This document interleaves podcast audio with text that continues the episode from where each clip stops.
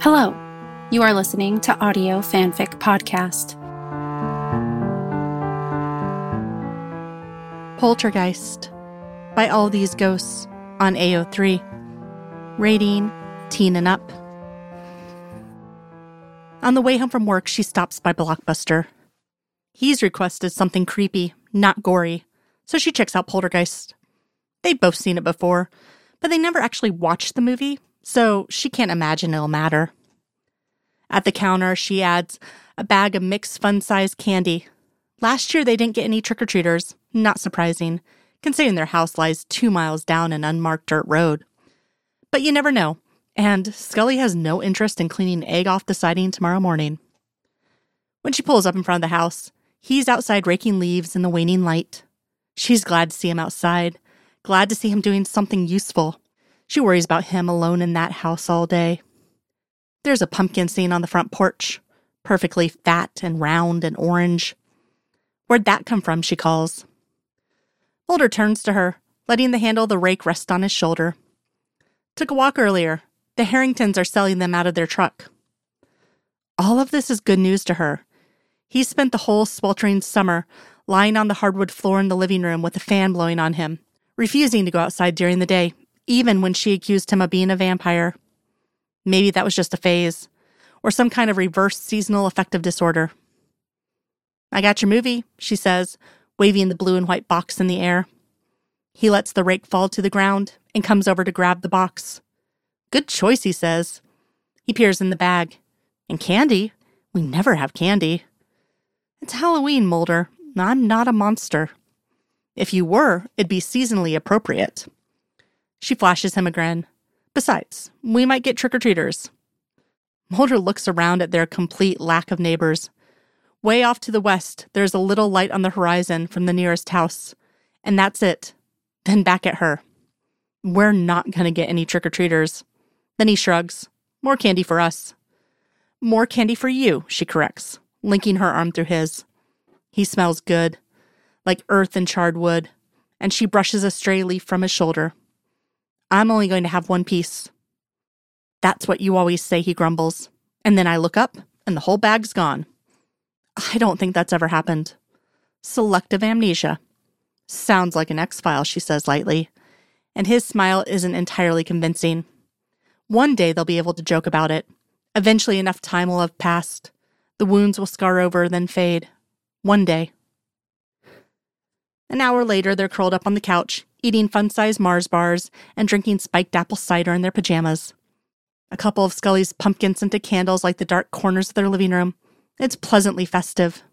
His hand, which started out resting on Scully's flannel clad knee, has gradually wandered up her thigh. It reaches a critical juncture right when Carol Anne gets sucked through the TV, and she smacks him away. You made me stop for this movie after an incredibly long day at work, so now we have to watch it, she says but the way her hips curve towards him means that she could be convinced otherwise. He puts his hand right back where he left off and presses his lips to her ear. I'll make it worth your while, he says, running his tongue around the curve of her ear. Apparently, Scully doesn't need much convincing. She climbs into his lap, her knees on either side of his legs, all of her wrapped tightly around him. It's immediately obvious that he's been thinking about this for a while, and she leans down to kiss him, nipping at his lower lip and mumbling, That is not fun size. I'm not sure how to take that, he replies, but he kisses her again, placing his hands on her hips and pulling her even closer. She moans into his mouth. Her arms go around his neck. And then she pulls sharply back. What the hell was that? Her eyes dart around the room, then lock on the window, even though there's nothing to see. It's just as dark outside as it is in the house. There's something out there. He cocks an eyebrow. You're not getting spooked by the movie, are you? A thousand years ago, they'd watched The Exorcist in some motel somewhere. Georgia, maybe? And she pretended to be scared, and he pretended to be 15, stretching his right arm out and then letting it rest across her shoulders. He pulled her close when she fake gasped. But she shakes her head, which makes sense. They're well past the point of needing excuses to touch each other. I'm serious, Mulder. I heard something. He mutes the movie and they sit in absolute silence. This time he definitely hears it. The sound of screaming coming from somewhere outside. Feeling suddenly like the lead in a slasher fic, Mulder disentangles himself and goes into his office, emerging a minute later with their handgun. Well, her handgun for obvious reasons. Mulder can't get a license. He tries to remember how those movies go. The lead doesn't die, right? What about the lead's partner? Girlfriends always die in those movies, he's pretty sure. Probably wives too. Partners might be safe, but just to be sure. Stay here, he says to Scully, but she just rolls her eyes at him. Don't be ridiculous, Mulder. She shrugs on her coat and follows him outside, grabbing a flashlight off the hall table. They stand on the porch for a minute, surveying their surroundings. A screech echoes in the darkness, and when they look towards the sound, they see flashlights dancing in a corpse of trees. What the hell? Mulder barks. But Scully's already out ahead of him, running towards the woods. He calls her name, then follows her. The screaming continues. And then abruptly stops. The flashlights go out. He catches up to her, and they stand together, breathing heavy, staring into the woods. Who's there? Scully calls. Silence, then giggling. A flashlight blinks on, then off, and a voice hisses, Turn that off. Another voice says, Shut up. Scully sighs. It's just kids, Mulder. I'm going back to the house. She turns and walks away. He considers following her, but instead he continues towards the woods. The snickering continues. Under his feet, branches snap and leaves crackle.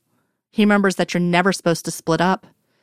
And then a third voice, slightly louder, says, Did you hear that?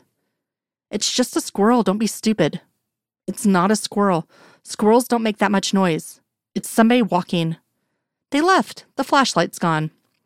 Then it's someone else. I told you this place was haunted. Nobody who's alive would live in that dump.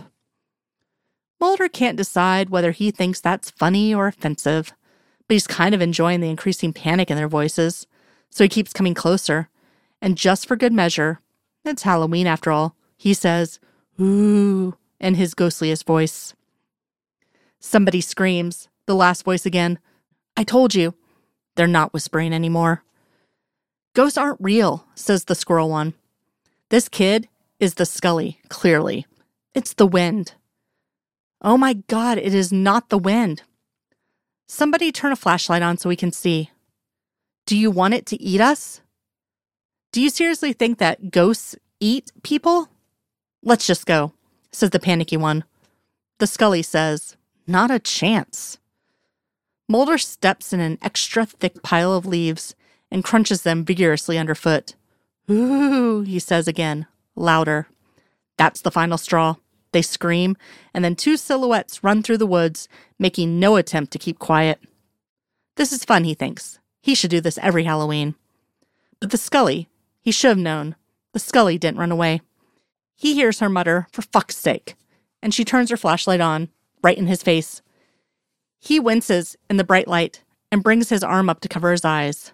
Flatly, the girl says, You're not a ghost. Uh, no. She lowers her flashlight enough that he can see again. She's maybe 15, and she is not impressed. Is that your house? she asks, pointing her flashlight towards it. Yeah. What are you even doing out here? What are you doing out here? This is private property. The girl shrugs. It's Halloween. We're ghost hunting. Abby thinks your house is haunted. And then, with just the tiniest glint of curiosity in her eyes, she adds, Is it? Not that I know of. And he's checked. Well, you freaked my friends out.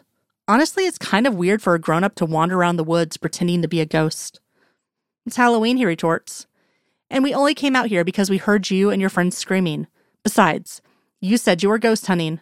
Now you can say you found a ghost. But we didn't. He gestures towards the woods, all the footprints the other kids left behind. Your friends don't know that. For the first time, she does look impressed. Huh. I mean, as far as they know, you stayed behind to fight off the ghost, he shrugs. You'd look like a badass. That's all I'm saying. She nods. That's kind of awesome. And they're stupid enough to believe it. She grins at him. Thanks for the tip, Mr. Freeling, Mulder supplies, suppressing his own grin. Mr. Freeling, she repeats. And for a second, he thinks she's going to call him out. Why not? Well, um, I'm going to try to catch up with my friends. Enjoy being a creepy ghost, I guess. Next year, just ring the doorbell, he says. We have candy. Her eyes go big.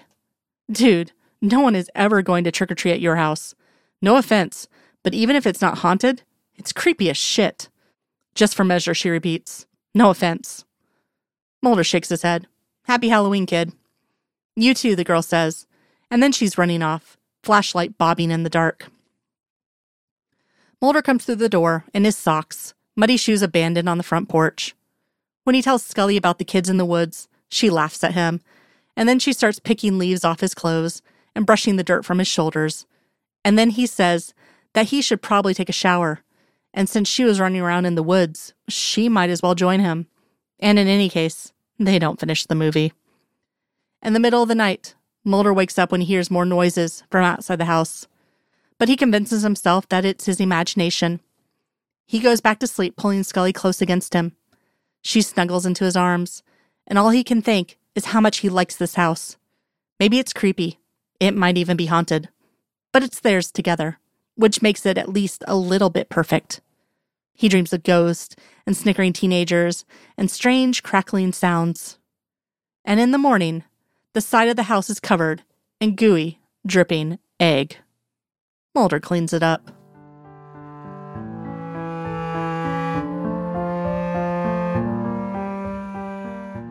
If you like this story and would like to contribute, you can do so by going to our Patreon page at www.patreon.com forward slash audio fanfic pod. As a patron, you are granted early access to one new story of your choosing per month. Thank you for listening, and remember, the stories are out there.